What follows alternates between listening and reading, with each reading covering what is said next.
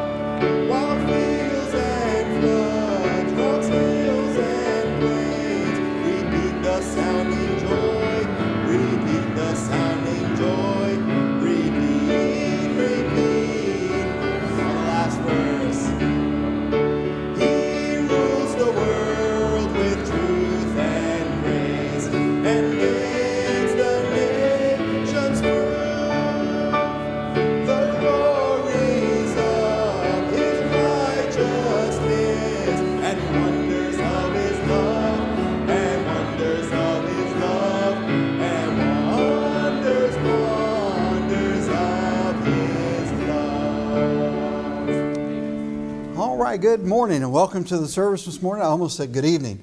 Uh, and so it's not been that long of a morning, really. I just tend to say good morning in the evening time uh, just to watch everybody's reaction sometimes. And so, but it's good to see everybody here. I hope that you're having uh, a good week this week and recovering from Thanksgiving. And I was thinking about that and I was walking around. I asked somebody this morning how their Thanksgiving was because I wasn't here and I'm thinking, wait a minute, have I been back on a Sunday since Thanksgiving already? But no, we haven't. This is the first one after. And so uh, it's terrible to get old. Your mind just starts going all kinds of places and doing all kinds of things and, uh, and not working the way that it's supposed to. And so, but uh, I'm glad to see everyone here. I hope that you've had a good week and looking forward to a wonderful uh, Christmas season as we get into this time of the year.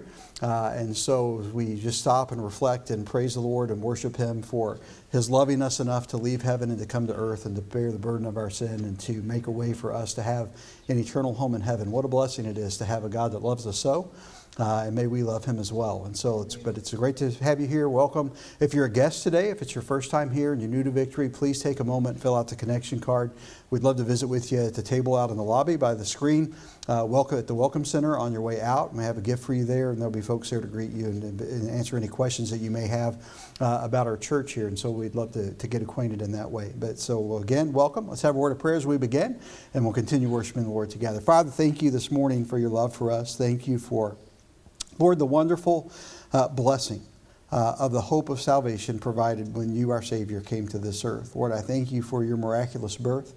Thank you for your sacrificial death, and Lord, and the miraculous resurrection. Lord, what a wonderful thing it is that we too uh, can live a resurrected life. And Lord, I pray this morning that you'd speak to our hearts, or I pray that you'd be honored and glorified as your worship. And then as we open your word, that you would challenge our hearts, that you would open uh, our hearts to the word of God. Lord, may we be convicted of our sin. Lord, may we be drawn closer to you. Lord, if there's anyone here that's never trusted you as our Savior, we pray that today, uh, Lord, they would come to place their faith and trust in you uh, and seek forgiveness for their sin and to uh, be born into the family of God. What a wonderful thing it would be if someone found you today. Lord, make it so and meet with us, we pray. In Jesus' name, amen.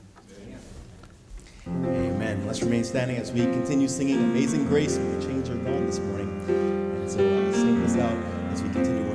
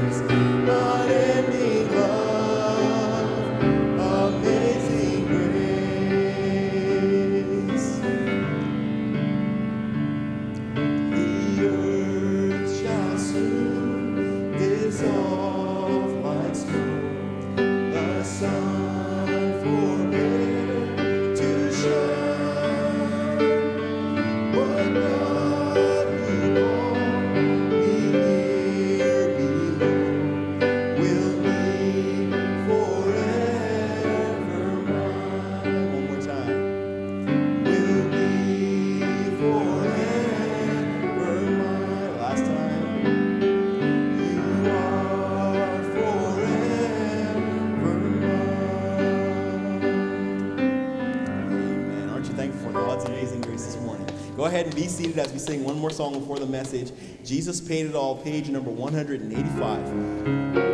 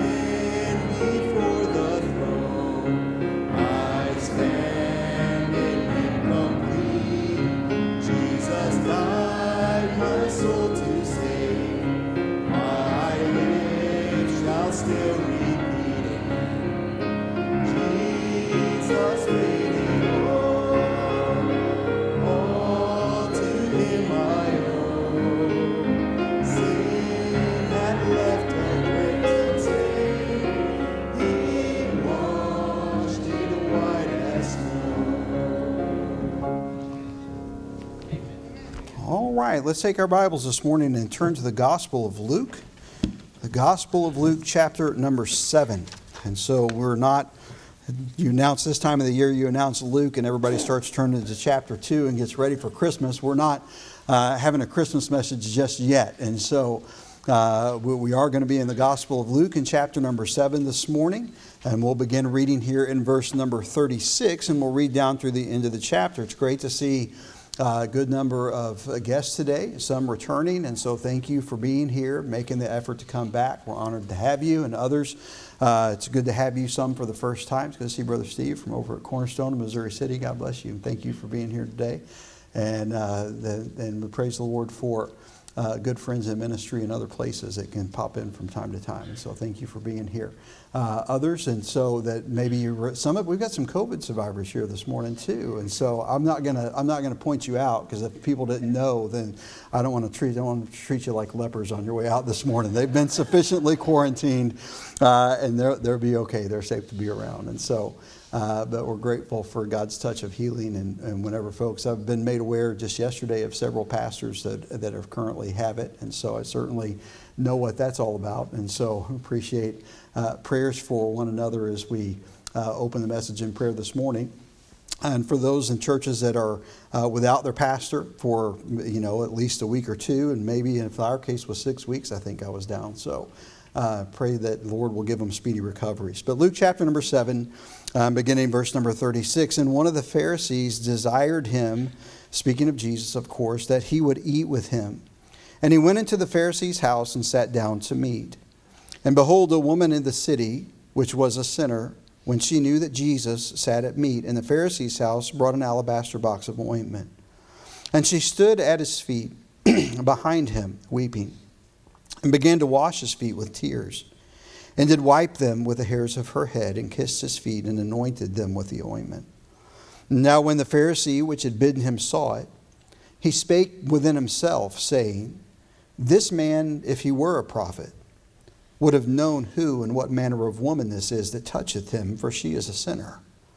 And Jesus answered and said unto him, Simon, I have somewhat to say unto thee.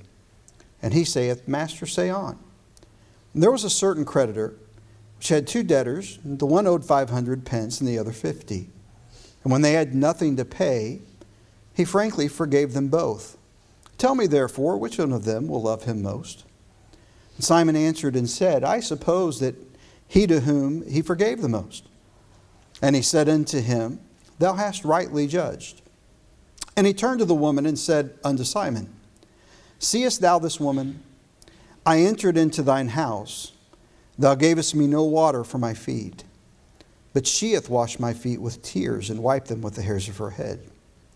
Thou gavest me no kiss. But this woman, since the time I came in, hath not ceased to kiss my feet. My head with oil thou didst not anoint. But this woman hath anointed my feet with ointment. Wherefore I say unto thee, her sins, which are many, are forgiven, for she loved much. But to whom little is forgiven, the same loveth little. And he said unto her, Thy sins are forgiven. And they that sat at meat with him began to say within themselves, Who is this that forgiveth sins also? And he said unto the woman, Thy faith has saved thee. Go in peace. I want to speak this morning on this thought loved has forgiven. Let's pray. Father, thank you again for your word and for its power. Thank you, Lord Jesus, that you've promised when we assemble together in your name that you meet with us. Thank you, Holy Spirit, for being our teacher, our guide, our dweller. And Lord, I pray that you would teach us and instruct us this morning. Lord, we need your conviction about our sin. Or we need you to speak to our hearts and to help us to see clearly our own standing and position with our Savior. Lord, may we not hide behind the sins of others. May we not have a distorted and polluted view of the reality of our existence. But may we truly see ourselves in the way that you see us. Lord, may we realize this morning that the way in which we live shares to those around us what we truly believe. Lord, help us to be true believers in the Lord Jesus Christ. Help us to be obedient servants, not because it is a duty that's been thrown upon us, but because of a great love that we have when we realize the great depths of sin from which we've been saved. Lord, help us, we pray. In Jesus' name and amen. I don't know about you, but this time of the year, uh, is kind of like I, I kind of tend to think that most people are hardwired this way, like God has just kind of hardwired this into our DNA. But maybe not. Maybe it's just me. Maybe I'm just a, a weird uh, kind of a freak of nature in this sort of thing. But uh, but when I, we get to Thanksgiving, and from Thanksgiving until about the middle of January, I'm in a reset mode. I don't I don't plan it. I mean, I do plan it, but it's not like I have to kind of urge myself to get there. There are a lot of things that I put on a calendar that I have to really urge myself to get involved in. Then there are some things that are there that it's just like they're just natural. And for me, it's always just kind of been that once we get to this time of the year, uh, evaluation of where we've been and planning about where we're going, uh, and then evaluation of self, my own, my own, uh, from a personal level, uh, I evaluate myself in, in every context. And, and, you know from uh, every role every hat that i wear uh, primarily the most important of those things is my spiritual walk with god. It needs to be reevaluated i don't reevaluate it just at this time of the year but it seems like at this time of the year it's just natural for me that it comes it's, it's at a different level. Uh, there are two or three books that i tend to read almost every year. I try to read them every year. That process will probably uh, start here in the next week or so. Uh, and then by the end of January or mid February, I'll have two or three books that I read every year that I'll, uh, and they just help me refocus, they help me reevaluate, they help me reset things uh, to make sure that I have not gotten into this drift. The reality of life is, is that we all drift. Uh, you ever started a diet? Uh, have you ever started a, uh, an exercise routine? Have you ever started, a, uh, you know, a, a, plan for how you're going to maintain your house? And when you first come up with an idea and you first come up with a plan, then you jump in and you're all gung ho and you're all in and uh, you're really disciplined and really diligent. Uh, and then as time moves on and progress is made, we begin to let up. We don't feel the pressure. And so we just kind of let up and then uh, things just kind of drift. And before you know it, we're right back into doing the things that we were doing uh, before we had to start out on uh, some, some uh, fix in the first place. And so, uh, you know that that's kind of my uh, my my point, and I think that it's only natural that we as Christians understand that, that in life, our natural tendency as human beings is to drift. If you have a time when God really grabs a hold of your heart and you're really excited about what God's doing in your life, uh, and you begin to get more faithful to church, you begin to get active in outreach ministries, you begin to uh, get more uh, involved in reading your Bible and more serious about your prayer life and uh, more interested in what's going on in the ministries of the church's missionaries and things of that nature. And then uh, time passes, and uh, it's not that you don't care about those things, it's just other things creep up and other things become distractions. And, and before you know it, you've just kind of drifted.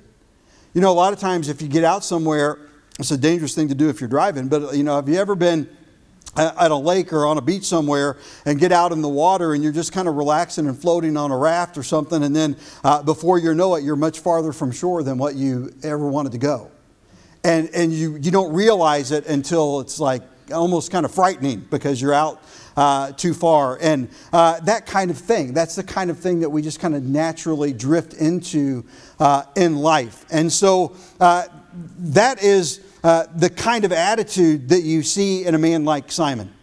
So when you look in our text this morning, uh, when you look at the life of Simon, Simon is a, a spiritual leader. He is a Pharisee. He is uh, a member of the ruling class. He is involved in the worship and the leading of, uh, of his synagogue, or at least is highly regarded in his community. Uh, and so there's an expectation of him.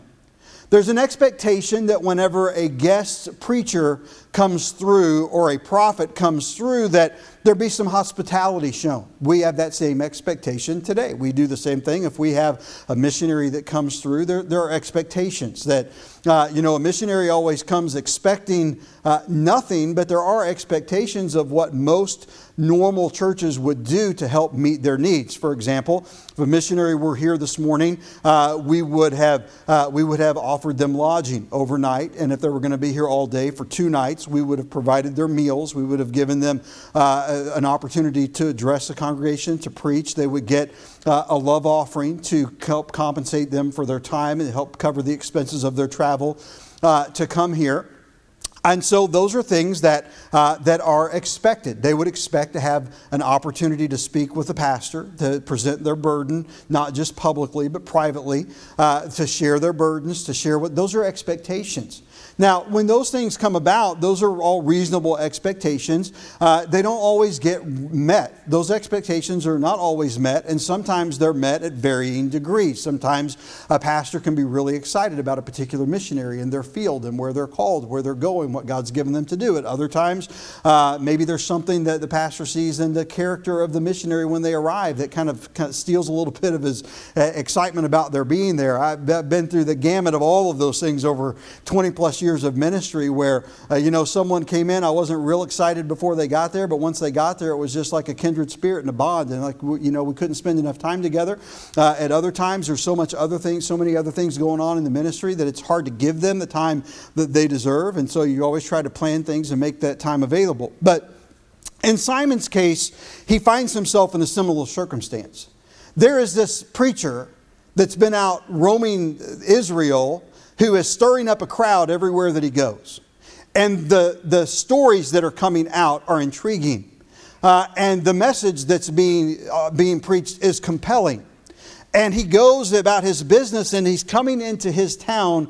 And so Simon feels obligated, if you will, to host Jesus, to get better acquainted with him, uh, to figure out what he's about, uh, and to, uh, to go through the motions of uh, what's expected of him and his role as uh, part of their spiritual leading class. And so here he is. He, he reluctantly offers and provides Jesus a meal. He clearly isn't very excited about it. I say, Well, Pastor, how do you know that? Well, I, I believe that because uh, the fact that he disrespects him with rudeness when he comes into his home.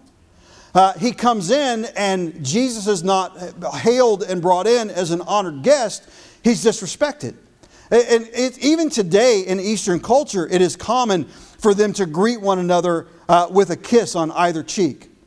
There are just certain things that are expectations to, uh, to uh, an embrace. When you go to different cultures in the world, there are different expectations. Last week, uh, we were in a service, Sonia and I were in a service, and, uh, and they have a Spanish ministry, and the, the Spanish pastor there was actually, and his wife were students that my brother in law taught in a Christian school in Puerto Rico years ago. Uh, and he's the Spanish pastor, uh, the pastor of the Spanish church there now. And so they were, they were having uh, the Lord's table or, or, the Lord's Supper after the morning service. And so they brought the Spanish church into the auditorium uh, so that they could all participate and do it together as one, uh, as one church. And they're getting ready. Then they went this week on a staff retreat, and the pastor is really concerned about the COVID, uh, and nobody, you know, maintain your social distance. They're every other row like we are, and uh, there were several hundred people there that day, and uh, and and he said, uh, you know, no handshaking. Go and enjoy this. And he's pointing out several things and the Christmas cards and things like that nature that they do. Uh, and he says, don't hug uh, or, or, don't shake hands and, uh, and, and don't do this. And the Spanish people don't hug each other. And so everybody kind of laughed and chuckled because that's just part of the culture. Whenever uh, we, we from, for, you get around that culture, that, that's a normal greeting. Uh, what is a handshake to, uh, to you know, most European cultures uh, is a hug in Spanish, and in the Middle East, it's a kiss on either cheek, and in some European countries as well. Uh, and so he doesn't greet him properly. Not only that, in their time and in their culture, uh, they're walking on dirt roads everywhere that they go, and so their feet are grimy and gritty and uh, uncomfortable. Uh, and so he comes into uh, a meal. And uh, I don't know about you, but even, even in the day and age in which we live, if I've been out working in my lawn, and especially in the summer months in the heat, I don't want to eat when I first come in. I need to cool off. I need to take a shower. I don't feel comfortable. I can't enjoy the meal if I feel dirty and filthy and sweaty and stinky and uh, all, of, all of the things that go with just kind of doing the normal routines of a, of a business day, of a work day. And so Jesus comes in, and in their culture, it was customary when a guest came in, and not an honored guest, just any guest, to offer them a basin of water so that they could wash the grime off of their feet, their ankles, and their lower legs so that they would feel refreshed and they would feel comfortable, to wash their uh, face, to anoint their head, and uh, to get the grime off so that they could feel uh, more comfortable. He, he doesn't do that. And Jesus makes it very clear uh, whenever he's telling him uh, in the, the later verses here uh, that, you know, in verse 44, and I entered into the house and thou gave me no water, thou gavest me no water for my feet. Uh, thou gavest me no kiss in verse 45. There, wherefore I, uh, you know, my head thou didn't, didst, thou didst not anoint uh, in verse 46. And so he's greeted rudely. In other words, Jesus, you've come into my house, and I recognize that you're respected of the people, that you're a prophet, that you're a preacher, uh, but I'm not convinced that you that anything that I've heard about you is true. And I'm obligated to let you come here, but I'm not going to show you the respect that your that your place, that your position is deserving of. Now, this is not, is Jesus the Messiah? This is his view as Jesus as just a traveling pastor or preacher passing through, an honored guest. And so he is a man who reluctantly provides Jesus a meal. It's something that he's obligated to do. He disrespects him with rudeness by offering him no water or kiss. He looks down upon Jesus as beneath him, which is evidenced by his thoughts. Notice in verse 39 when it says, Now when the Pharisee uh, which had bidden him saw it, he spake within himself, saying, This man, if he were a prophet, would have known what sort of woman this was. So he's not valuing Jesus. He's not putting Jesus in a place of uh, someone that is spiritually discerning. In other words, I know more, I can discern more spiritually Jesus than you could. If you were really a prophet, you would have known what this woman was about you wouldn't be so, so accepting of her washing your feet and crying on your feet. Uh, you would be appalled that she would have the audacity uh, to make contact with you. You'd be more concerned about your reputation. You'd be more concerned about the appearance uh, to those that are assembled here, that are evaluating and judging and scrutinizing you and your message and what you uh, are trying to accomplish. And so the message is Jesus is beneath him. And then, within his own heart, he rejects the Lord. You know, he, but I want you to understand about this man. You know, first of all, he doesn't even say these things out loud. He just thinks them in his heart. He says them within himself in verse 39. But then Jesus answers him as if he had said it out loud. You would think that that would maybe get his attention. Yeah. Oh, I was just thinking that. You know, there are a lot of times when I'll blurt something out and my wife will say, Oh, I was just thinking that exact same thing. Uh, but, but there's no response. That he just thinks it. Jesus draws the conclusion or answers him uh, and paints a picture for him. Uh, and in his own heart, he's already rejected what Jesus has to say. Now, I want you to understand this is a man who is churched. This is a man who is a spiritual leader in his community. This is a man that believes that he loves God with all of his heart. This is a man who's dedicated his life to serve God on some level. This is a man that would deem himself, that deems himself to know the Word of God. A man who perceives himself to be uh, knowledgeable not just of its words, but of its principles and their applications. A man that believes that he is applying them correctly to his own life but yet he fails to even recognize the man that's come into his home. And so Simon, here again, is a man who is religious, but who has rejected the Son of God. On the other hand, you have this woman. It's kind of hard for me to believe personally. You can disagree with me if you want on this. I don't think it does any injustice to the scripture, but it's, it's hard for me to imagine that this woman was an invited guest when Simon has made it clear that she's disreputable. When Simon has de- degraded her publicly in front of everyone that's there. This isn't a private conversation, this is going on openly in front of everyone that's in the house. And while this conversation is going on, this woman is still attending to uh, anointing the feet of Jesus, weeping, broken over her sin, recognizing who he is. And so, uh, this, this woman, in my mind, noticed hey, Jesus came. Where did he go? He went to Simon's house. I'm going to wait until everything gets assembled and gets going. I'm going to kind of sneak in the side door here. Now, maybe that's not the way that it went down. I'm not trying to add to what the Bible tells us, but it's hard for me to imagine that Simon willingly and openly welcomed her into his home when he did not when he clearly did not openly welcome Jesus into his home sincerely. And so here she is. And what does she do? Well, she, from the very moment that she enters the presence of Christ, gives him her very best. She brings an alabaster box of ointment. Typically, messages on this text focus on that alabaster box of ointment. That ointment is not really the, it's not the, the, it's important, but it's not the point of the message this morning. So I'm not going to really spend any time on, on that, other than to say that it was her best. It was costly, it was sacrificial.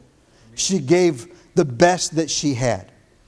And so, as she gives the best, she gives the very best of what she has to the very worst of what Jesus has.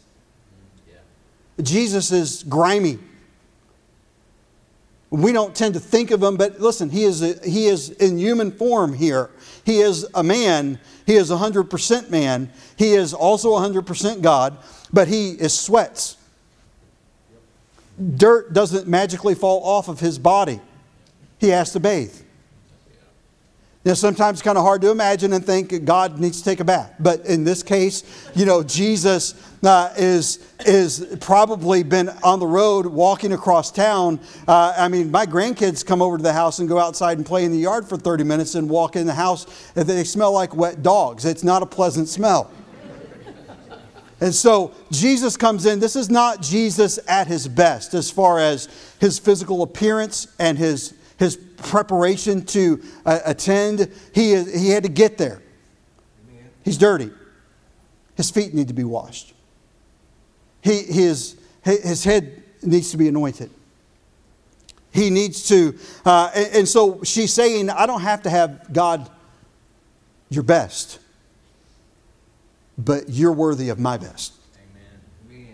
And so she gives him her very best. Secondly, I would say that she recognizes the reality of her own sinful condition, as evidenced by her humility and by her tears. She came into the presence of the Messiah and she was broken over her sin. Listen, she didn't need anybody there to tell her that her sin was great in the eyes of the people. She already understood that her sin was great in the eyes of her people, but more importantly, she understood that her sin was great in the eyes of her God. She is not trying to cover it up. She is not trying to justify it. She is not trying to rationalize it away. She is not trying to minimize it. She is not trying to spiritualize it uh, and make it seem like it's a godly position uh, that, uh, like Simon has. She has simply come and said, I have sin in my life, and that sin in the presence of holy God breaks me. And she began to weep. And she began to weep over the feet of the Savior, recognizing the reality of her own sinful condition. I think it's clear by her response that she recognizes the true identity of Jesus. She realizes that this man is not merely a prophet or a preacher that's passing through. This man is the Messiah, the Savior of the world. This is the one that we look for. This is the one that's been, uh, been foretold. This is the one that the prophets have, uh, have told us would come. I want you to notice, too, that she honors him unconditionally. She did not place a condition upon her worship. She didn't say, okay, Jesus, if you wash the majority of this off your feet, then I'll clean them up really good for you. You know, I, if you went to, uh, uh, I remember years ago, uh, there was a guy that came into a small church that we, our families would kind of help start in Illinois. And, uh, and there was a guy uh, that got really involved in what was called reflexology. And it, it basically just, the, the, all of your nerve endings come to your feet, to your hands. And it was, you know, a study of, uh, and a practice of kind of massaging your hands and your feet in certain areas uh, to relieve back pain. So you rub your feet to get back relief, or you rub your hands to get back relief. Well, we're driving, Sonia and I were driving, uh, doing some Christmas shopping the other day, and we uh, drove by, and I saw this store off to the side that said, real big, bold letters, reflexology. And I remember, I remember whenever uh, adults in our family at that time kind of got hooked into that and got involved in it and, and uh, wanted to try it out. And you know, it's an amazing thing. Whenever they went there, the first thing that the guy had them do whenever they entered was go and wash their feet. She didn't say to Jesus, Jesus, your feet are kind of dirty and stinky. If you'll wash them, I'll clean them up. I mean, if you go get the big stuff off, so it's not so uh, intolerable, then I'll. No, she, she didn't care. There was no condition imposed. There is just, a, this is the need.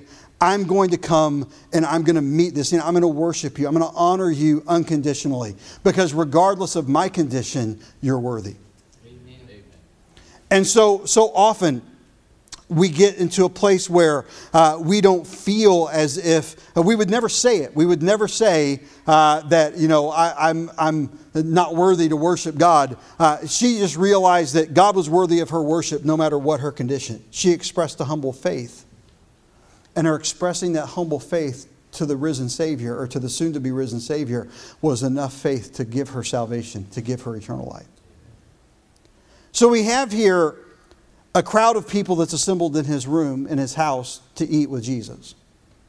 We have the Savior of the world, God from heaven, seated, preparing. He's not there. They're not excited that he's there. They just have to deal with his presence. You have a man who believes himself to be spiritually exalted amongst his community and peers, and he doubts that Jesus is who he says he is. Then you have a woman who sees Jesus for who he is, and she sees herself for who she is. And her response is appropriate. Question this morning Why is it that some are consumed with a passion for God, while others are content with a casual, superficial, mediocre Christianity? Why is it that some get excited when we realize what God has done for us, and some act as if it's not that big of a deal? It's just a part of my identity and who I am and what I do. And the answer to that question was given by Jesus to Simon in verse 47. Wherefore I say unto thee, her sins, which are many, are forgiven, for she loved much. Now, here's the answer to Simon's problem. But to whom little is forgiven, the same loveth little. Now, the reality of this is that they were both equally forgiven.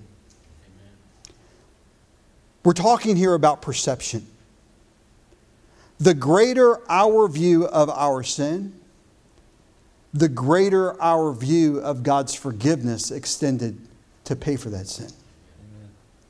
The greater I view God's sacrifice on my behalf, the greater my love expression to Him will be in return.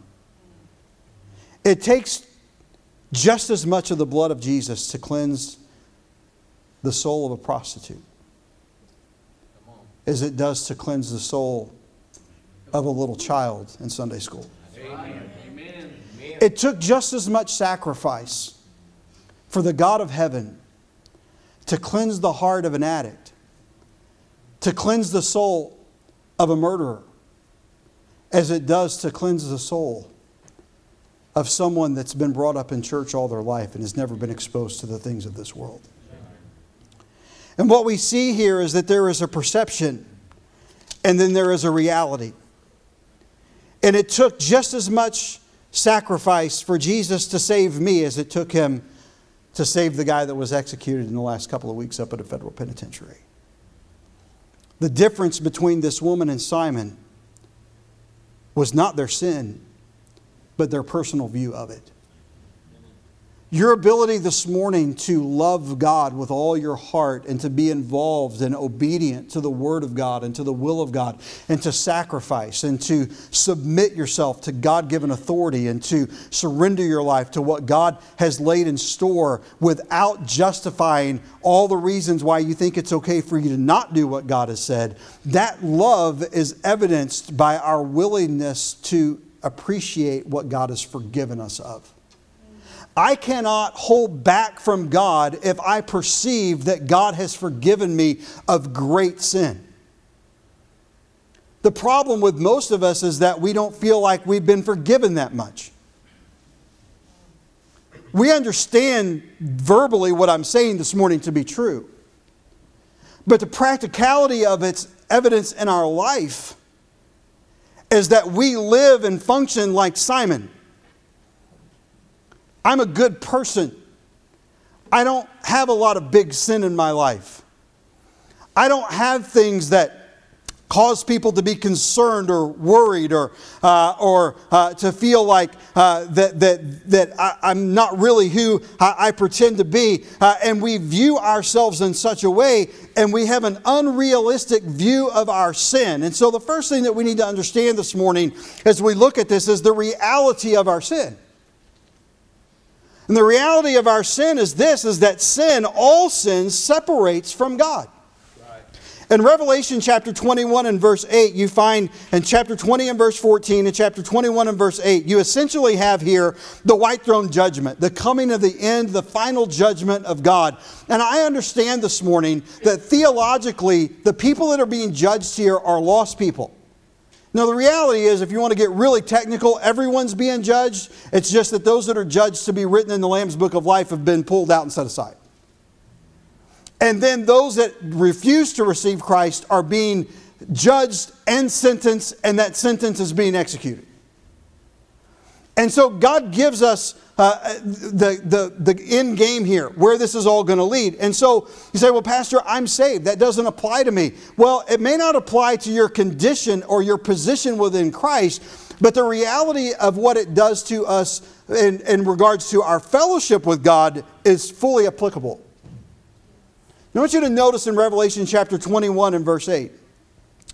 But the fearful and the unbelieving and the abominable and murderers and whoremongers and sorcerers and idolaters and all liars shall have their part in the lake which burneth with fire and brimstone. This is the second death.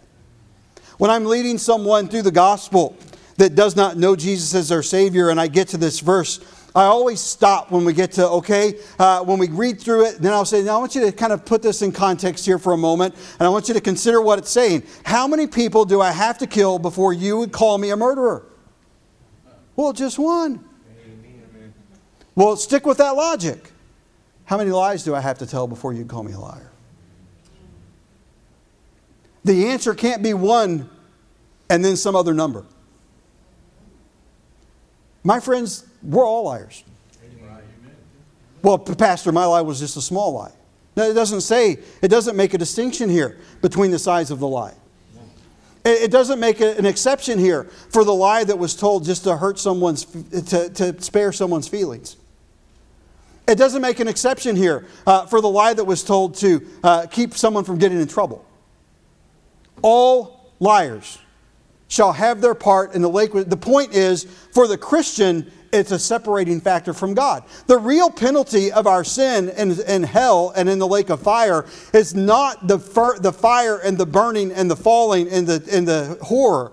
It is being separated from God for eternity. And when we realize that sin separates from God, I, I, have to understand that as God's child, I am not separated from His family, but I can be separated from His presence. And too many Christians are living life thinking, God forgave my sin, I'm saved, I'm on my way to heaven, but my sin's really not that big of a deal anymore because, after all, my sin's not a big sin. I'm not stealing from people. I'm not abusing people. I'm not doing this drug or, uh, or partaking in this thing that we classify in our own human mind and heart as big sins. The reality is, is that sin is sin and sin separates from God. And when I view my sin as anything less than that which separates me from God, then I have a Simon view of sin and not the woman who gave herself to Christ's view of sin. And when we look and when we consider the reality of our sin, it's that sin, all sin separates from God. In Revelation chapter 20 and verse 14, he says, And death and hell were cast into the lake of fire. This is the second death. The final death. The death of the Spirit. Separated from God. So we have to understand the reality of my sin is that my sin separated me from God. I'm grateful this morning that while sin separates from God, and secondly, sin produces death, that Jesus is the solution to that problem. Romans chapter 6 and verse 23 tells us that the wages of sin, for the wages of sin is death. Death and hell were cast into the lake of fire. But the gift of God is eternal life through Jesus Christ our Lord. Now, I'm preaching primarily to those that are in church, those that have trusted Christ as their Savior this morning, those that have received Him. You know you're a child of God, you know you're part of His family, uh, and making application here. And what I'm saying is that sin produces death. But, Pastor, I have Jesus as my Savior. Sin can't produce death. Listen, the moment that you were born, you began to die. If you're in your 20s, it's maybe hard for you to believe. If you're a teenager, it's impossible for you to believe and understand. But if you're 53, like I am, you understand it well. And if you're 83, you really understand it. And if you're somewhere in between, you understand it to varying degrees. Now, I'm dying. I'm not proclaiming that I have some terminal disease this morning.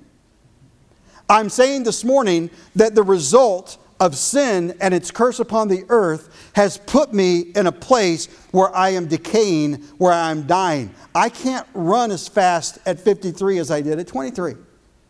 I'm not as strong at 53 as I was at 23. There are things that my mind still thinks my body can do that my body very quickly t- lets me know it can no longer do.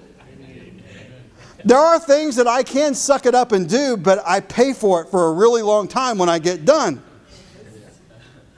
I'm dying. The wages of sin is death. It doesn't mean that it's going to put me in hell because I can't go to hell because Jesus forgave my sin and I was born into the family of God. But I can decay spiritually to the point that I am no longer of value or use or service to my God. I'm just telling you this morning, there are a lot of churches across the world that are filled with Christians that think that their sin's not that bad and, and, and, compared to everyone else they're okay and they are sitting and they are rotting in the pew if they even bother to come because they have a self-righteous view of their sin and they don't think it's that big of a deal and they fail to realize that spiritually though they may read their bible and pray and feel themselves uh, to be uh, to be on some higher spiritual plane the reality is is that they are just sinners saved by the grace of god and because they have a distorted view of their sin, they are worthless in the economy and the service of the Savior. They can't tell you the last time that they influenced the soul to trust Christ. They can't tell you the last time that they discipled someone personally. They can't tell you the last time that they did any other thing than spiritualize why they don't do what they should do. That's what Simon's done. The reality of my sin is that it separates me from God and that it produces death. The reality of sin is this that sin is sin. That in my mind and in your mind, there's a great distinction between sin. A little white lie and a murder is two completely different categories of sin. But in God's economy, when it comes to being separated from Him in fellowship, and when it becomes when it comes to my salvation and my need of His forgiveness, there's no distinction. Amen. Sin is sin.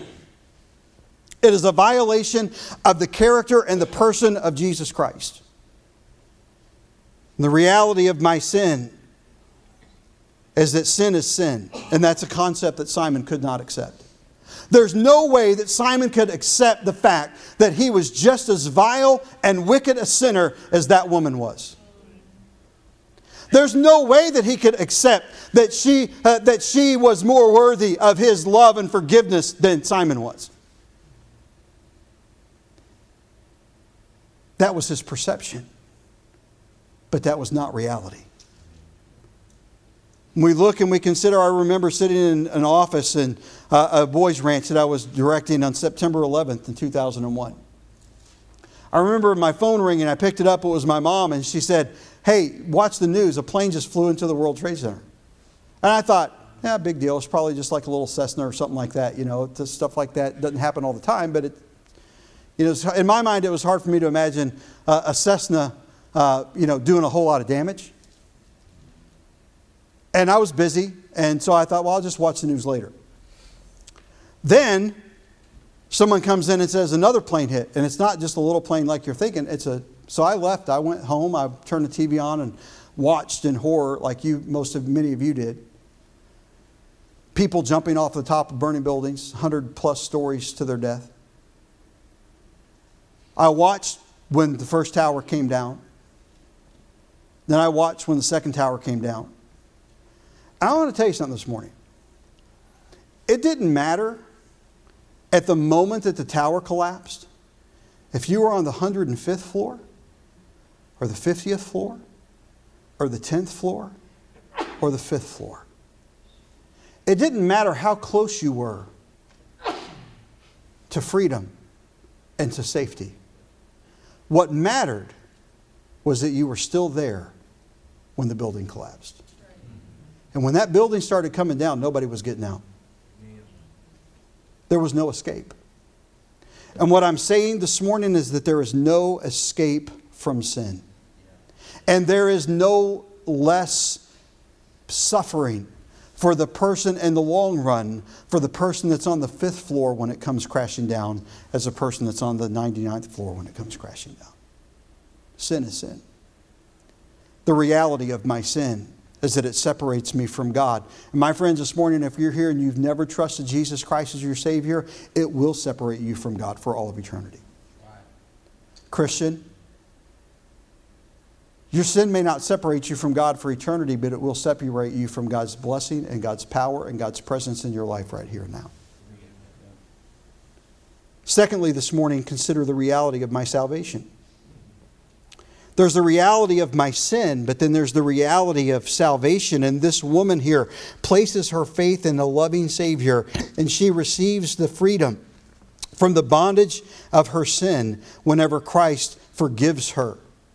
Jesus did not die over and over again, and Jesus does not suffer over and over again. Listen, there are religions today that teach and preach that Jesus suffers every Sunday when you partake of communion. When you walk down and you take that wafer, that it comes alive and it becomes his flesh, and he's suffering for the sins all over again. That's not biblical. The Bible says he died once for all. Hebrews chapter 10 and verse number 10. Speaking of the Lord says, By the which we were all sanctified through the offering of the body of Jesus Christ once for all. Amen. He died for everyone.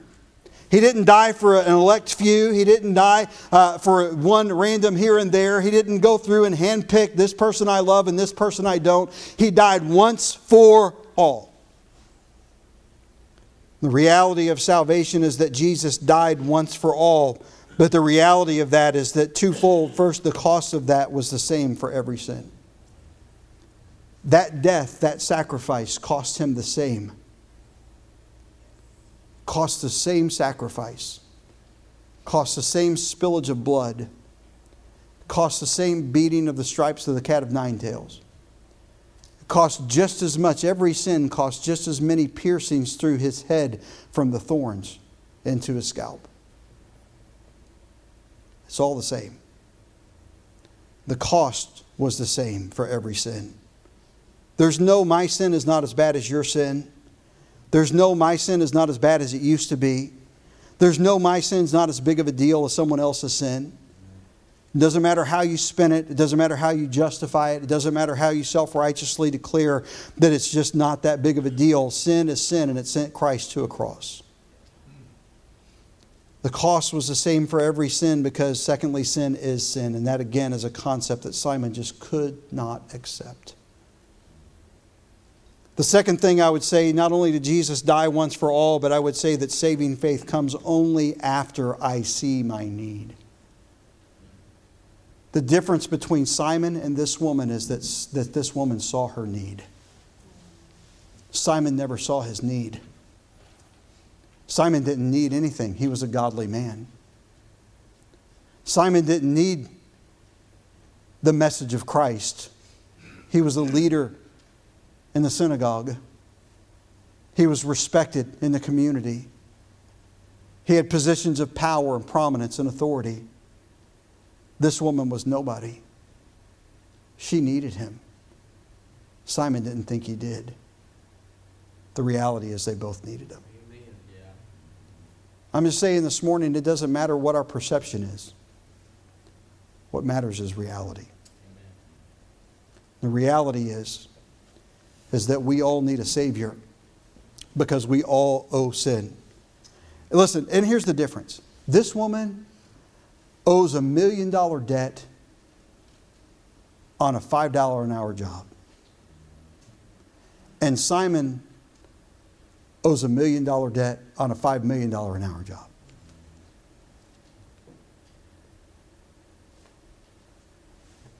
He didn't think he needed to be forgiven for much. She felt as if no matter what she did, no matter how long she worked, no matter what she tried, she could never pay the debt.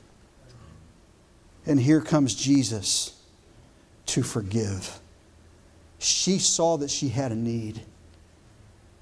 He never saw his need. And the problem with Christians and churches today, the reason that we can't commit, the reason that we won't sacrifice, the reason that we don't spend time in prayer, the reason that we don't uh, that we don't view the Christian life as important as generations past have is because we simply don't see the need. I'm telling you this morning, we need Jesus. Thirdly, this morning, lastly, not only have we seen the reality of our sin and the reality of His saving grace, but thirdly, consider the reality of my service. The reality of my service is this it's threefold. Number one, I serve in proportion to my love. I had a conversation with someone earlier this week, and they began to tell me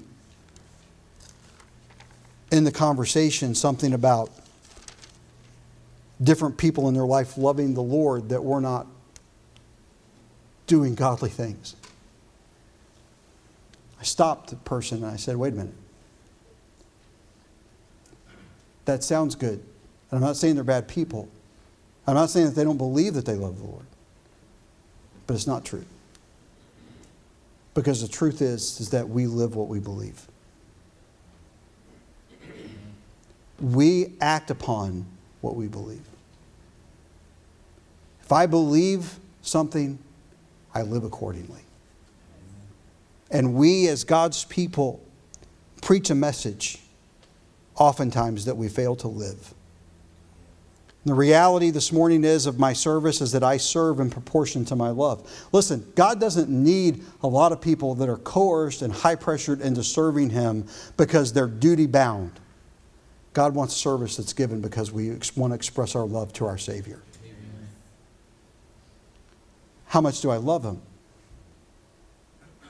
Is telling others about Christ too much of an ask? Do I love him that little? Is giving, is helping, is making a disciple? Listen, I serve in proportion to my love. Don't you notice in John, John's Gospel in chapter 14, in verse 15, and Jesus uh, said, If ye love me, if ye love me, keep my commandments.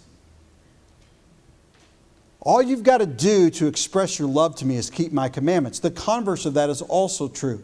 A failure to not keep the commandments of Christ is an expression of a lack of love for him. We would never say, I don't love you, Lord. But in essence, when we do not keep his commandments, that's what we're saying to him. I've commanded you thus. Why aren't you doing it? The reality is, we give excuses. Well, I was tired, or I was late, or I had this come up, or this person needed this, or some, I had some other obligation, or I had to do this. The reality is, and the correct response is, because I don't love you enough. Yeah. This is reality. The reality of my service is that I serve in proportion to my love. And if I love, I will abide in Christ. In John chapter 15 and verse number 10, the passage of abiding in Christ that was spoken by the Lord to his disciples as they moved from the upper room at the Last Supper to the Garden of Gethsemane before his arrest. In verse 10, he says, If ye keep my commandments, ye shall abide in my love, even as I have kept my Father's commandments and abide in his love. Listen, it's, un, it's incomprehensible to me to think that there was ever a time when Jesus would have considered not keeping his Father's commandment because he was always abiding with his Father. He loved him, he served him. We don't keep his commandments because we don't walk with him. We don't abide with him. We simply don't love him enough that we cannot live without his presence in our lives.